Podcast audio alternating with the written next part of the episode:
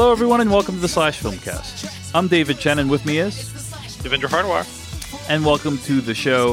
Uh, Devindra, I think you're calling in today from Georgia, right? Visiting some family in Georgia today. Yeah, calling from Atlanta on a bit of a vacation here. Um, hopefully, it's not much worse sounding. Yeah. Hopefully, you can uh, get get in touch with those Decatur guys. Get get on our Decatur watch list as well. Gonna try to Um, make that happen. Yeah. All right, all right. But uh, yeah, so Devindra's calling in from from uh, Georgia. If he sounds a little bit different, that's why. But that's not the only change here on the Slash Filmcast today. We are obviously without Jeff Cannata.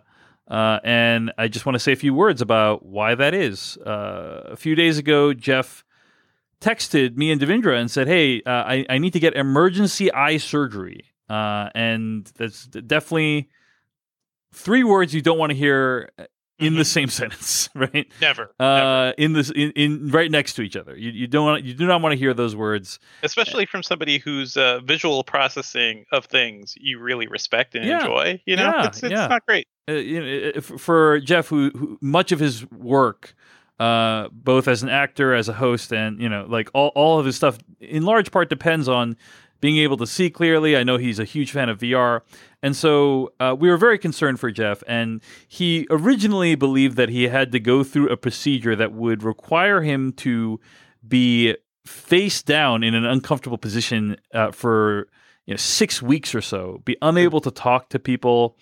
Uh, it was going to be a brutal, brutal affair uh, that would have impacted both his professional life, his personal life greatly. Oh yeah, yeah. The the whole idea of also not being able to talk to his kids or see them for six weeks sounds sounds terrible. Yeah. Yeah. So that was uh, pretty scary for everyone, and uh, and we immediately started kind of thinking like that was the reality that that would occur for Jeff. Is that you know he he had to like kind of prepare. He was dealing with this information in real time. He had to prepare, and so we actually recorded a a slash filmcast. Uh, after dark uh, about this topic uh, that after dark will not be released because in the time since that after dark was recorded new information has come to light man which is that uh, he got a second opinion about his condition, which is a detached retina, and uh, he was able to figure out a way to uh, get a prognosis that was much better than what he originally had. Uh, I'm, I'm just going to read from his from his Twitter account, Mhm. um, rather than try to you know re- represent the facts myself. I don't want to like make any mistakes. Um, but yeah, he uh, he posted an update to his situation two days ago. He said, uh, first of all, I cannot thank you all enough for the outpouring of kindness and goodwill I've received over the last day or so. I'm absolutely humbled by it. You have all heartened my family and me immensely. Second, some positive news. My wonderful and amazing wife insisted on getting a second opinion, so we visited another retina specialist. Same diagnosis, but he offered to do a different procedure to repair my eye. This surgery evidently will be more intrusive in the short term. I'll have to be knocked out for it, and he says it will be more uncomfortable, but promises to reduce the risk of another detachment in the future. And even better, he says I'll have much less of the awkward positioning during recovery and will be able to speak and maybe even read. He also thinks the recovery should be shorter. I'm taking this as a very good news and await scheduling of the surgery. So the takeaway is always get a second opinion. Also, thank you, thank you, thank you all. I'm feeling encouraged about this and hope to be back sooner than I thought. End quote. So uh, when I first learned about this, that is like pretty shocking. Uh, Yeah. y- that he would get two diagnoses that were, or the diagnosis was the same, but the the recommendation was very different.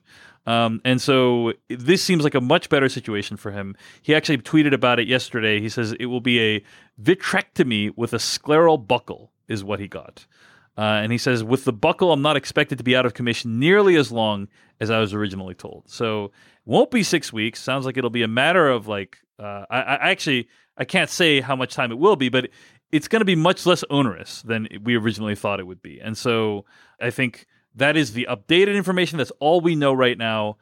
But so many people have reached out with well wishes. A couple people have donated in Jeff's honor. I mean, all of it has been so heartening and so heartwarming. And uh, I know Jeff really appreciates it. Uh, and if he could be here tonight, he would express that to everyone. I have noticed that a lot of people want to do something to help. And I think one thing that people can do is send audio messages of encouragement uh, for Jeff. And I, I, I think what I would encourage you to do is if you want, like, what I'm going to be doing is aggregating these audio messages. Uh, and so, what I'd encourage you to do is feel free to email slashfilmcast at gmail.com. In the subject line of your email, put message for Jeff. So, again, slash slashfilmcast at gmail.com with subject line message for Jeff. Uh, I'll make a little filter and, and put all those emails into one folder uh, on my Gmail and uh, attach a voicemail. You can use uh, the the audio recording uh, feature on your phone to uh, attach an audio file. And feel free to just send an email to slashfilmcast@gmail.com, subject line message for Jeff, uh, and share some words of encouragement for Jeff. What I, I would encourage you to do is uh, say where you are, say what your name is, you know, and also a specific memory of Jeff uh, that you really appreciate or a specific aspect of his personality that you really appreciate. I think if you're more specific, it'll be more meaningful. Uh, and so, yeah, for those who want to kind of help to encourage Jeff, uh, feel free to email slashfilmcast@gmail.com, message for Jeff in subject line, attach a voicemail uh, or audio file with the message. I will compile them all into a big audio file and then uh, send it to his wife, and he will she will play it for him as he's recuperating. I think it'll mean a lot to him. So uh, that's something you can do if you want to uh, give Jeff some support during this very challenging time. Yeah, it sounds like a great idea. Yeah, um, I uh, I don't know when Jeff will be back, um, but uh, we are hoping it'll be very soon. Um, but I- have conveyed all the information I know at this point. Uh, I do know that he would very much appreciate some nice audio messages from our listeners. So again, slashfilmcast@gmail.com, subject line message for Jeff, and uh, attach a voicemail or audio message uh, with uh, a specific memory or a specific praise or specific thanks. Uh, just be as specific as possible. Um, so that is the update on the Slash Filmcast. In the meantime, it's just you and me, Devindra. It's just you and me for oh, tonight's boy. episode. And uh, it's going to be a pretty brief episode. We're just going to talk about uh, some what we've been watching and then move on into a review of Ready or Not, which is uh, a new film from Fox Searchlight that was out this weekend. Uh, I did not know that the Has Fallen series would do so well. You know, if if I did know that, maybe I would have uh, suggested a different uh, movie. Angel has. Have, have we, you seen? Have we, yeah, I've seen the first one, but we haven't done any of these movies right as official. We have not so. reviewed any of the Has Fallen movies as official movies on the Slash Filmcast. Uh, I, I will say that it took me quite a while to even figure out that this was actually like a franchise because I, I know they all have the same word have right. fallen in them, but I didn't know that like oh Gerard Butler's he, like he's the guy. Mike Banning is is right. the is the concept. So I've I've not they seen any of these easily movies. be like separate Gerard Butler action movies. Yeah, given exactly, his career so far. Exactly. Yeah. Like I, I spent I was watching the trailer for Angel Has Fallen. I spent the first like minute of the trailer trying to figure out like is this connected to Olympus Has Fallen and London Has Fallen? Like is it is is it possible it's just a coincidence that they all have the words has fallen in them? Oh yeah, totally. It, it has to be one of the most unconventional ways of continuing a movie franchise using the words has fallen. But you've seen the you've seen Olympus has fallen, right? Yes. It's so uh, it's pretty dumb. I think I think I prefer was it the Channing Tatum one, which is basically the same movie, right? Uh, White House Down is the Channing yes. Tatum Roland Emmerich. We got two film. of those movies one year, I think. Yeah. Twin movies of White House Down and uh, Olympus has fallen. And apparently, London Has Fallen was pretty silly as well. Uh, now we have Angel Has Fallen, and I'm like, I, I mean, here's the thing, Devindra is uh-huh. I I really can't resist a good Gerard Butler performance. In fact, we're going to get into that topic later today on the podcast. Um, but now I'm like, oh, Angel Has Fallen did so well. Maybe I should go see it at the at, at the at the cinema this weekend. We'll see. Oh man, we'll see. Oh man, I mean, I, those are those movies that I think do pretty well uh, box office wise, but yeah, I I can't imagine like becoming a huge fan of that thing. Yeah. Yeah. All right. Well, anyway, let's talk about what we actually have been watching this week. I had a chance to go to the Thing Festival, the Thing Festival, uh, which you can actually find details of at thingnw.org. That's Thing Northwest, you know, nw.org. And it took place in Port Townsend, Washington this past weekend uh, where I was there along with Stephen Tobolowsky. We did a live version of the Tobolowsky Files. Thank you so much to several hundred people that showed up for that. That was awesome. Oh, nice. Uh, we also did a live performance of the movie uh, An Officer and a Gentleman, specifically the the script for An Officer and a Gentleman, the Richard Gere movie. Have you ever seen that movie? Uh, maybe when I was a kid, that is a weird thing to do a live read of. Well, Why, like, the- what was the occasion here? So the occasion is that this this fest this arts festival. It's like a music art craft festival. Very cool, uh, very hip. It took place at Port Townsend, and an officer and a gentleman was shot at Port Townsend, Washington. So the idea was that we do a live reading of the script at Port Townsend, Washington, where this festival takes place. Uh, I had a chance to participate in the live reading. I w- I was assigned a few roles in the script directed by Megan Griffiths. Uh, I, I was altitude chamber instructor. That's that was my role in the live reading. Uh, there were some great actors uh, uh, in the live read, including uh, Stephen Tobolowsky, who played the narrator, Jon Gries uh, from The Pretender and from Lost and from Napoleon Dynamite, and Lindy West, the author of Shrill, uh, who uh, got a series made uh, out of her book uh, on Hulu. And and John C. Reilly was also in the live reading as well. So got to do a live reading of An Officer and a Gentleman with those folks. And even though that movie is very long, uh, it was a pleasure to be able to be on stage with all those awesome people. Uh, and I forced myself to watch the movie before I did the live read because you know I, I wanted to know what I was getting into, and that movie has not aged well. Um, it is actually kind of bad, uh, and I think that This is why I'm wondering why they're, you know, why the live reading in general. If you're going to celebrate something filmed there, uh, man, I don't know. Feels like a stretch. I mean, the thing is that movie was considered good when it came out. You know, like yeah, yeah. yeah. It was a huge hit. It made 130 million dollars on a six million dollar budget, and uh, I think it was nominated for like five Oscars or something like, that, or four Oscars, including Best Actress for Deborah Deborah Winger, Best Music, uh, uh, Original Score, Best Film Editing, and Best Screenplay. Like those are not minor uh, uh, like nominations, but I, I think the movie is really uh, I don't know if misogynistic is the right word, but it certainly has a very bleak view about women. I mean, one of the women Right. in the movie uh, tries to kind of trap another dude into marrying her, um, and the main uh, character, uh, played by Deborah Winger, like one of the main characters, uh, she has no function in the script other than to help Richard Gere uh, achieve actualization. And so, yeah, I mean, it's it's a movie that's aged really poorly. It's a movie that uh, where, where the, like the female roles are pretty embarrassing and painful to reflect on when you when you watch it today. And there's just like a lot of stuff that uh, f- f- feels like it doesn't pay off. So, for instance, earlier in the movie, you meet uh, Robert Loggia, uh, who plays Richard Gere's character's father in the movie. And in the script, they actually reconcile. And in the movie, you never see that character again, really, after the midway point. Um, so, on a, on a basic storytelling level, I just think it's not very good.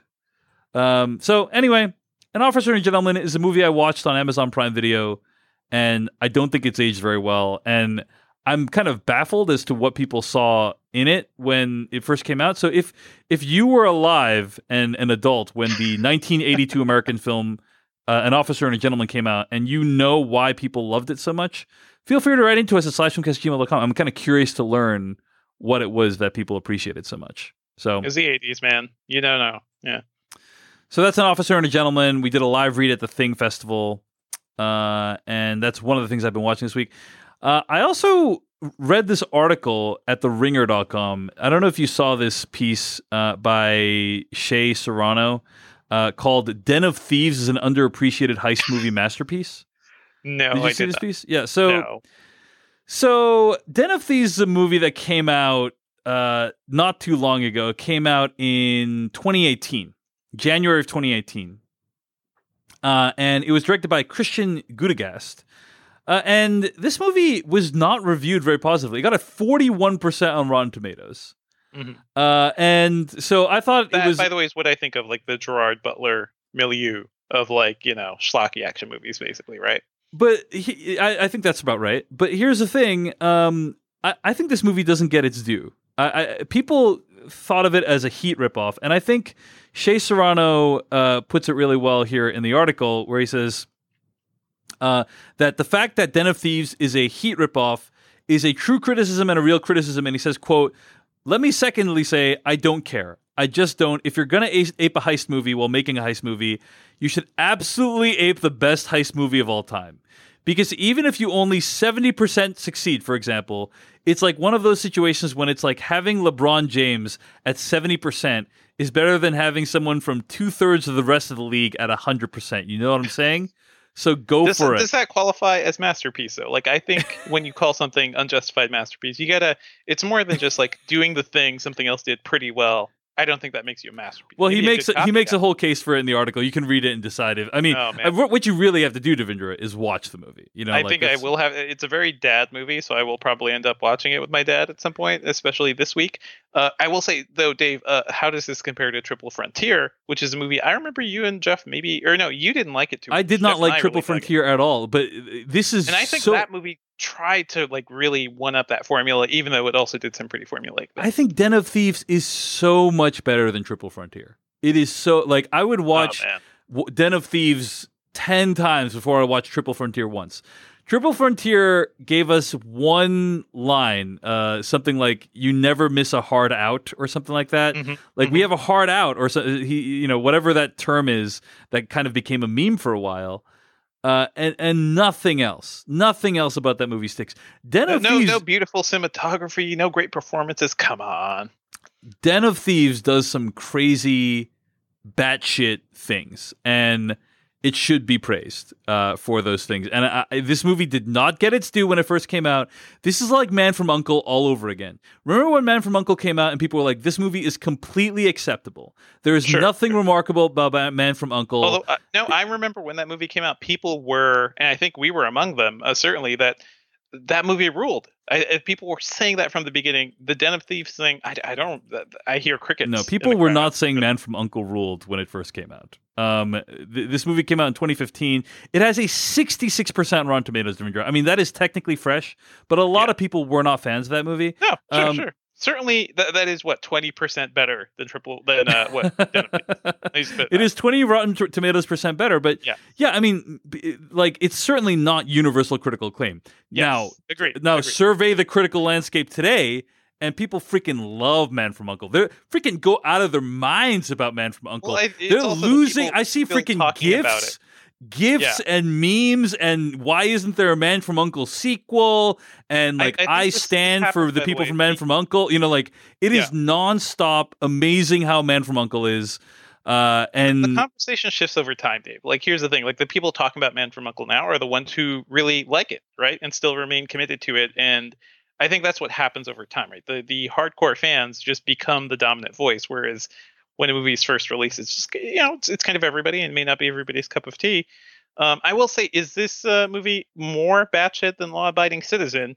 Another great Gerard Butler entry. It is not more batshit than Law Abiding Citizen, oh. but I would say it gets about thirty percent of the way there. And so it has you give it seventy percent heat, uh, thirty percent law-abiding citizen. Yes, and you get uh, you get the you get Den of Thieves, right. and, and right. a, a, really one of Gerard Butler's great hammy performances. He is great in this. I think the ensemble they get is great in this.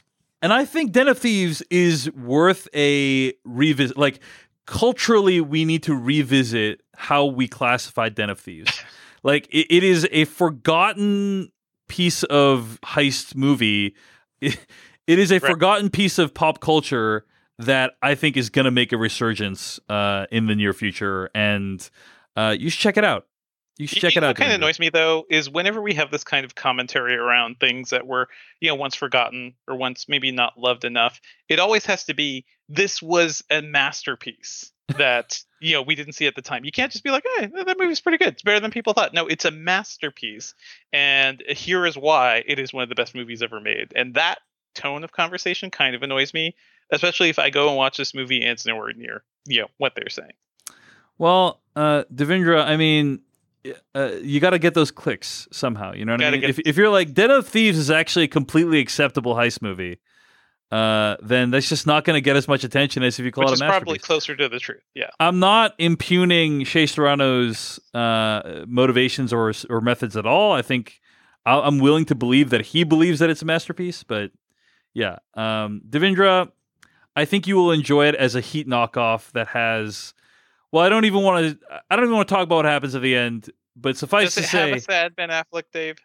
does it have a sad Ben Affleck? Uh, I- don't even know. Are, are we talking about the town? Is that what's happening? Talking about Triple Frontier. Oh, Triple Frontier. Okay, there's a That- lot of sad that Affleck, is I guess. peak sad Ben Affleck. Okay, I, I literally thought you were talking about the town just now. Um, that's also true. Yeah.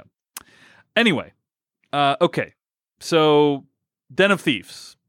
I, I checked that out again. I mostly agree with Shea Serrano's assessment. Uh, it is pretty good, and people shouldn't have hated on it. And like Man from Uncle, this movie's going to come back, baby. Okay, Devindra, what have you been watching?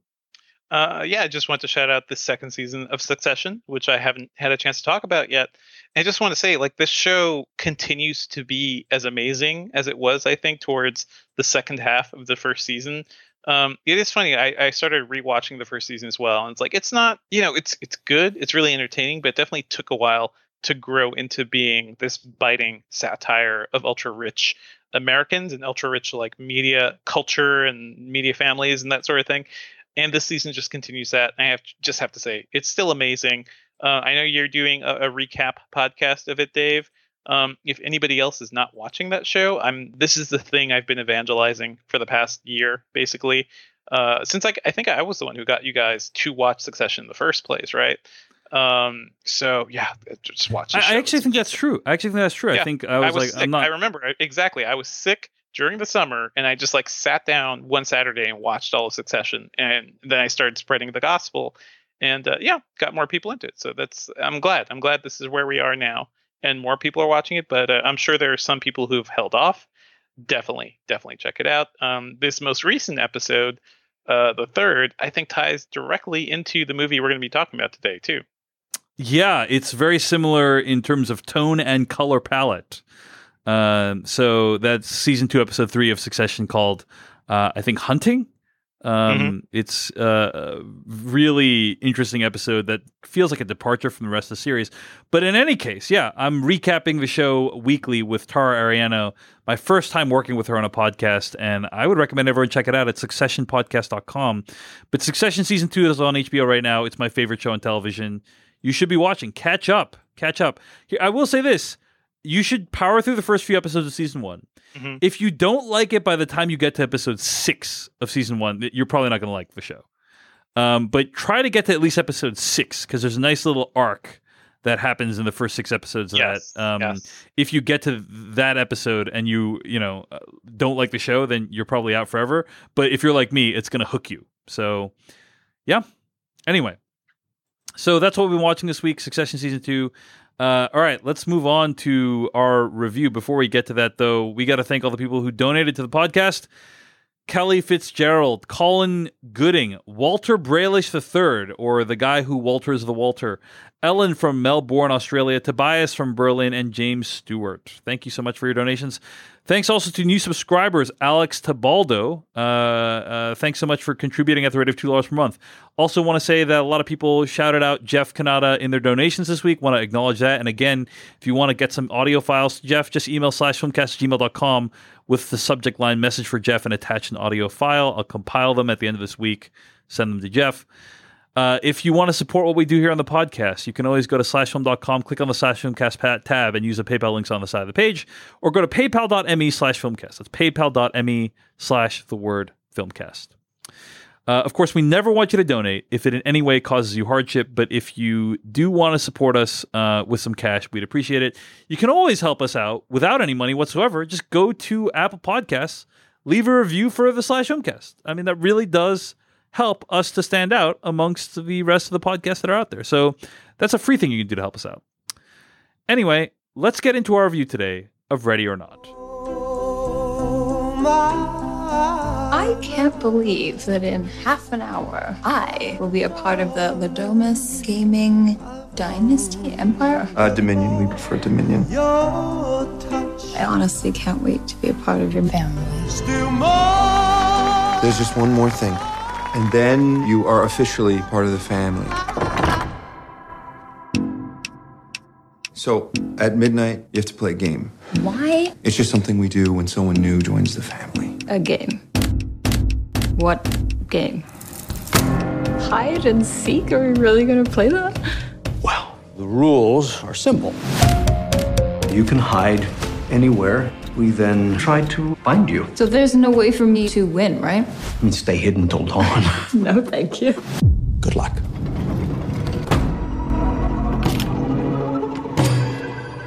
What the hell is this? How old is this thing? I know you're in here. That was from the trailer of Ready or Not, a new film by directors Matt Bettinelli-Olpin and Tyler Gillett. It was written by Guy Busick and Ryan Murphy. I'm going to read the plot summary from IMDb. A bride's wedding night takes a sinister turn when her eccentric new in laws force her to take part in a terrifying game. This is one of those late summer, potentially sleeper hits. Seems like a very low budget movie. Seems like a fairly original movie, not based on an existing property other than Hide and Go Seek. Um, and I-, I was very much looking forward to this movie, Devindra, especially after the summer of sequels and franchises that we've had. All that said, what did you think of Ready or Not? Oh, I yeah, I love this movie. Um, I I'm glad this came out the week I was actually in Atlanta because I was able to go with my brother and my wife, and we were actually able to get away from the baby for a bit to see a movie together. So that was very nice. And yeah, it's it's a fun summer, you know, horror comedy romp. And I think this is the sort of thing they'll probably do really well on video on demand if people aren't really getting out to the theaters for this. I haven't really checked box office.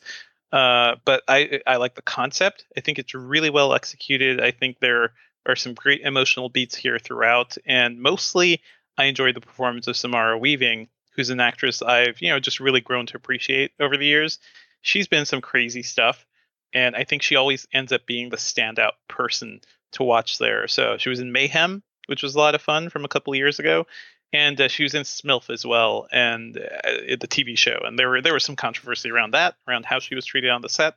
Um, A lot of I people know her, her- probably uh, Yeah. in um, three billboards outside Ebbing, Missouri. yes, Yeah. yes, she was in that as well. So glad to see her like once again in a leading role, like just really kicking ass. And I think you know doing something different with the sort of lead.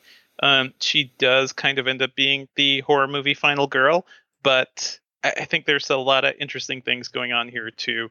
And the I don't know. I think technically it's a well done movie. I think the structure and the the overall commentary around how rich people view the world is uh it's not you know new, but it's certainly told in a way that I don't think we've really seen before. Uh, I will say though, it was really funny seeing this movie a couple of days after that episode of Succession, which has a, a similar sequence around rich people, uh, basically demeaning others, you know, in a in a way to control them, I guess. Uh, but yeah, th- those are my thoughts. What did you think, Dave?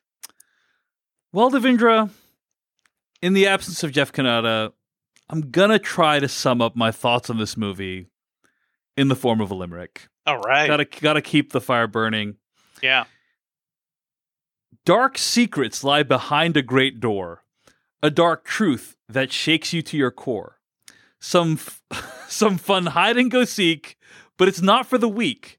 It's a game where the rich eat the poor. well done. I mean, it, it's okay. It doesn't do a great job of expressing my opinion on the film, but it does a good job of summarizing the movie, I think. hmm Um anyway, I quite enjoyed this movie. I I think uh, you've already pointed out a lot of the things that are good about it. One of them is the lead performance by Samara Weaving.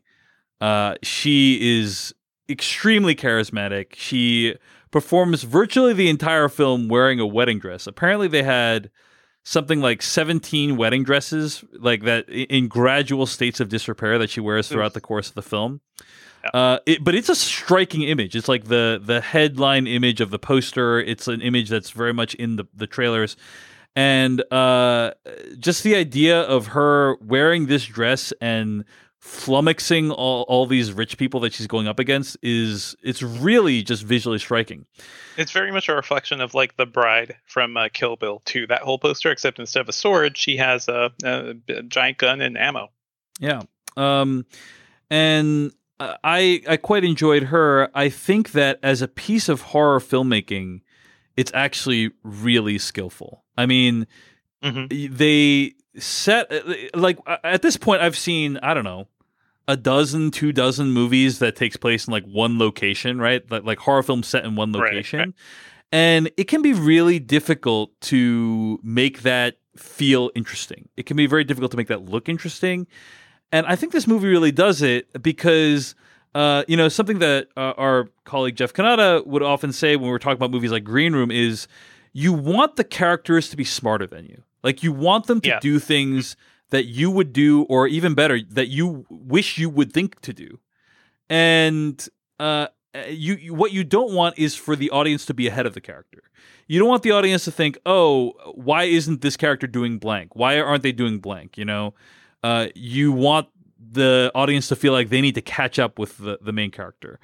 And I, I definitely, I don't know if I felt like this character is like way ahead of me, but this character definitely was smart about it. You know, like they they weren't dumb.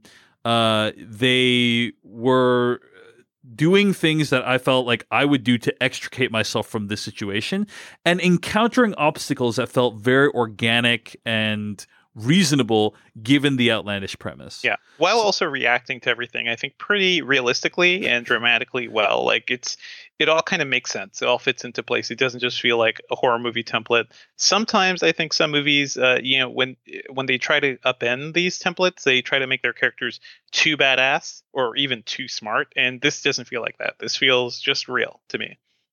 I thought the color palette of the movie was really interesting. The vast majority of it felt almost like natural light, like Mhm. they Very use like yeah. this very warm kind of tungsteny light for almost like it's if you look at the poster, it's all like orange. There's not a trace of blue in that poster, uh, and I think that uh, that's just an interesting way to shoot a movie like this because it, it actually is pretty immersive. You know, like Mhm. you feel like you're there at this location, not that there's like uh, you know a, a guy with a camera and another person with lights right off the camera, like right outside of the frame you feel like oh this is like almost documentary like that they just they entered this mansion and just kind of um uh stayed there uh, and shot what was happening. Uh, and I thought that was a, a, a cool choice that gives the movie a very distinctive look. So yeah.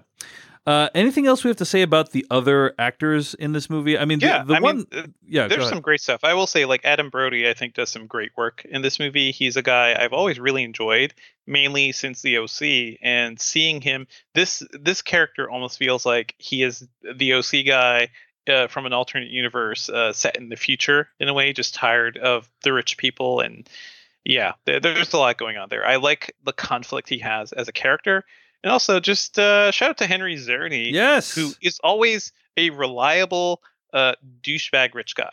Like just so reliable. Uh, he was reliable. He, he was great in Sharp Objects.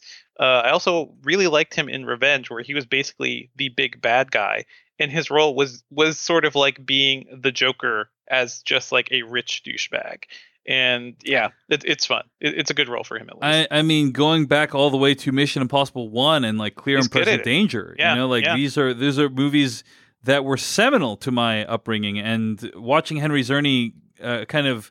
I, like I, I like to imagine that all Henry Czerny movies take place in the same cinematic universe, uh-huh. and that this movie simply chronicles his mental decline to the point where he's willing to subject, you know, potential family members to this horrible game uh, that Yeah. takes place. you, you could believe you could believe that somebody with that sense of like entitlement and who lives in the world of rich people uh, can justify this game in their minds. I also really liked Andie MacDowell in this movie, uh, just because she is somebody coming kind of from outside this family, while also being a, a big part of like why this this insane game is happening. And I also love Andie MacDowell as an actress, and it's great to see her always. I like Andie MacDowell a lot, but I felt like her performance in this movie was a little bit over the top. Yeah. It felt like a little bit from a different movie. I mean, the movie's pretty goofy. So maybe maybe I'm like the movie is is Yeah, kind of wacky. Sometimes it edges up too close to that line of being wacky. It, it, it almost feels like it's not taking itself seriously sometimes. Mm-hmm. And I actually kind of feel like for most of the movie, you do need to take this ridiculous premise seriously if you want the audience to to latch onto it Yeah. emotionally. Like But there there are certainly key moments where I think it's ridiculous to the point of being really funny. I don't think it's like Cabin in the Woods or anything, but it's it's funny. It has its great funny moments. You need you you need the characters to take the premise deadly seriously. Yes. Uh, because the humor comes from the premise, and and like if every if people on the cast are like, oh, I'm in a funny movie, you know, like it, it kind of breaks the spell a little bit for me. And I felt like at moments, at times, some of the actors, including Andie MacDowell. Uh, kind of broke that spell a little bit. Reminded me that I was watching a ridiculous movie Mhm. versus like, hey, this is a ridiculous movie that everyone just happens to be really serious about. So, uh, anyway, those are our overall thoughts on Ready or Not. Shall we get into some spoilers for the movie? Sure. All right, spoilers for Ready or Not coming right now. Now you're looking for the secret. You're gonna see this coming. No, But you won't find it because, of course, you're not going to see this coming. you're not really looking. I have been puzzling over how it works. You don't really want to work it out. What was in the box? I have been dying to tell you. I want to tell you my secret now. You want to be fooled.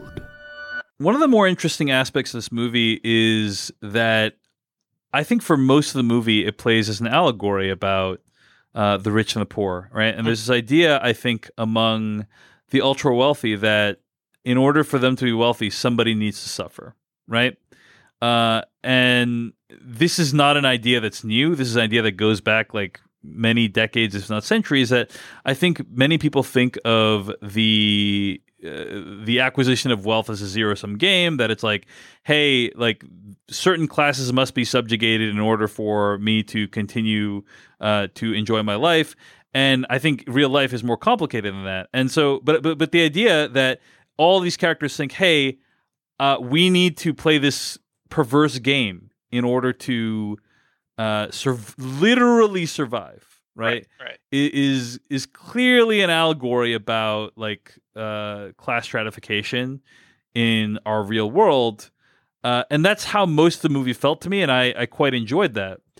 And then the ending kind of is just felt like ridiculous for ridiculous sake, you know, I, like I think it, it keeps it going though. Like it, it takes that allegory and I think it makes it it makes it literal in a supernatural way. But I think the allegory still stands, right? Like these people basically making a deal with the devil to be rich and successful. But but the the you know the Twilight Zone twist is that you know occasionally you, you got you got to get a little bit of a sacrifice going, or your entire family dies. You know.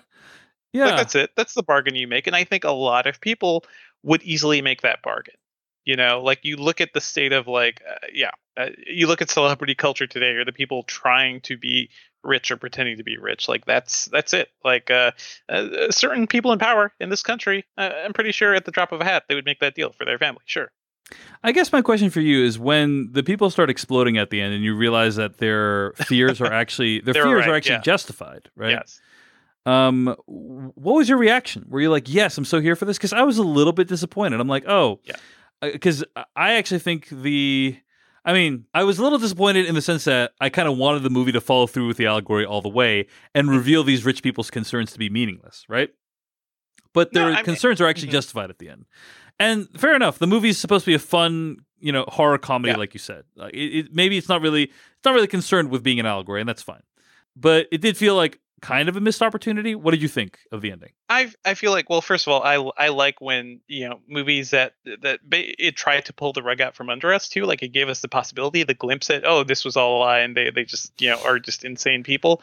But I don't think by leading into the the actual supernatural bits, getting the glimpse of the devil, um, for me that also works too because you could certainly point to many many you know families of influence and wealth in America in the world whose um you know whose legacies are built upon the blood and sweat and sacrifice of the people under them you know? And i look at it that way and like it's it still works. It's it's certainly a much more blunt way of telling that story but i think it still works and it's still sadly applicable to today One of the things that I really enjoyed about this movie, and uh, that is something that's raised in the most recent episode of Succession that you mentioned, Devindra, is that in many ways the rich live by a different set of laws, right? yes Uh, and the fact that they live in these massive houses, uh, one feeling you get when you enter one of these places or watch like a depiction of one of these places is like anything could happen, right?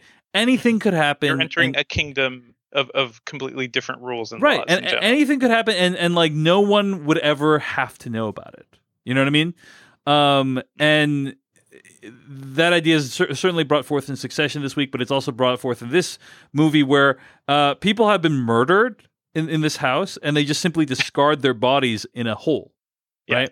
And it's like, oh, if pe- like what happens to those uh, people come asking questions? Like, whatever, does it doesn't matter. Like, no one's going to suspect them, and if they do, like, they have the best lawyers in the world. Mhm. So uh, if you die, they'll just throw your body in a hole. Like that's kind of what it, it what is, is implied in this movie is like, hey, no one will ever find you because like the the rich live by a whole different set of rules.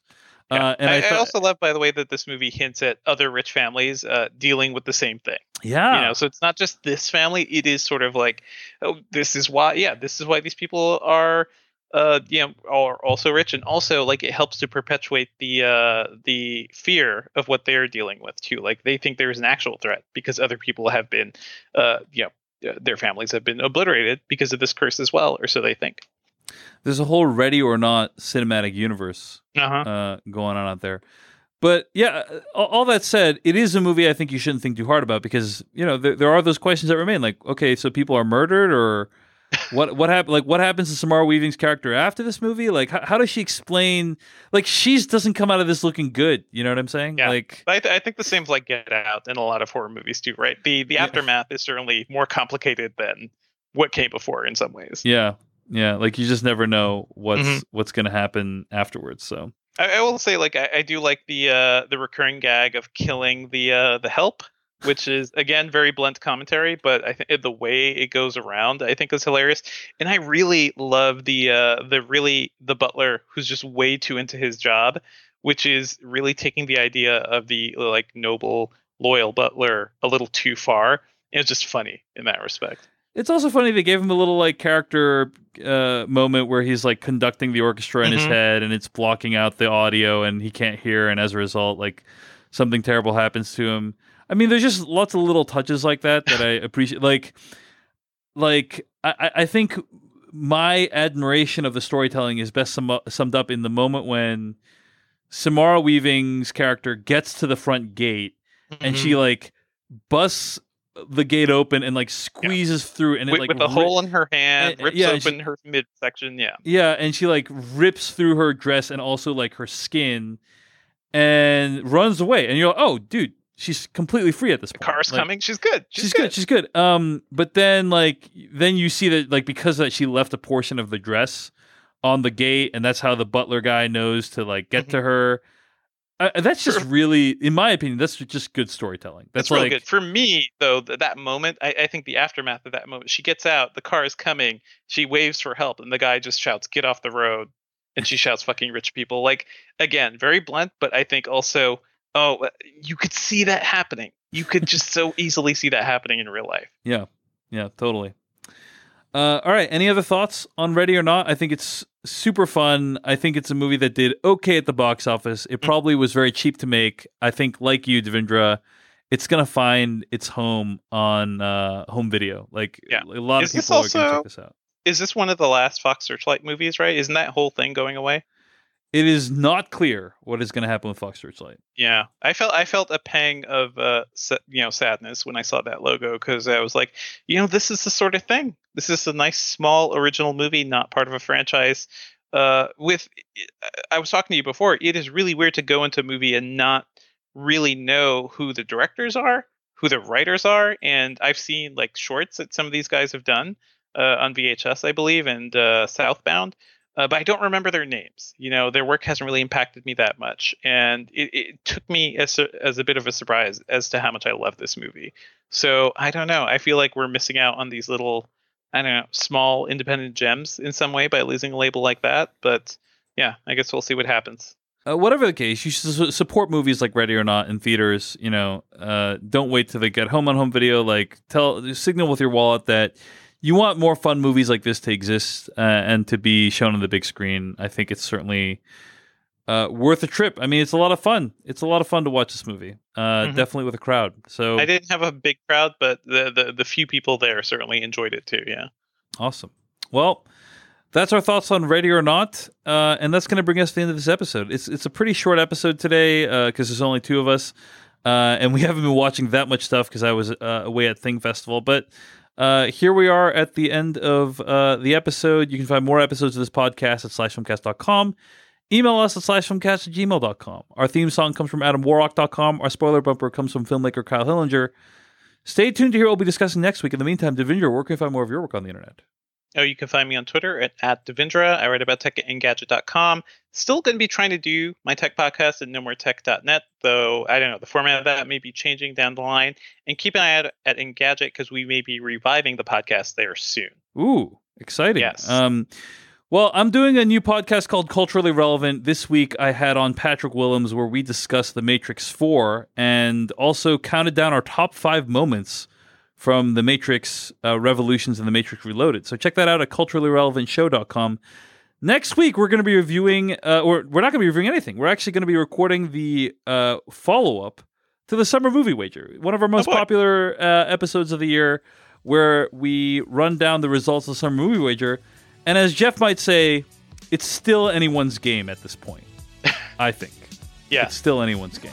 with uh, a couple days left until Labor Day. Yep. Yep. All right. Well, that's going to bring us to the end of the Slash Filmcast. Thanks for listening. We'll see you next week.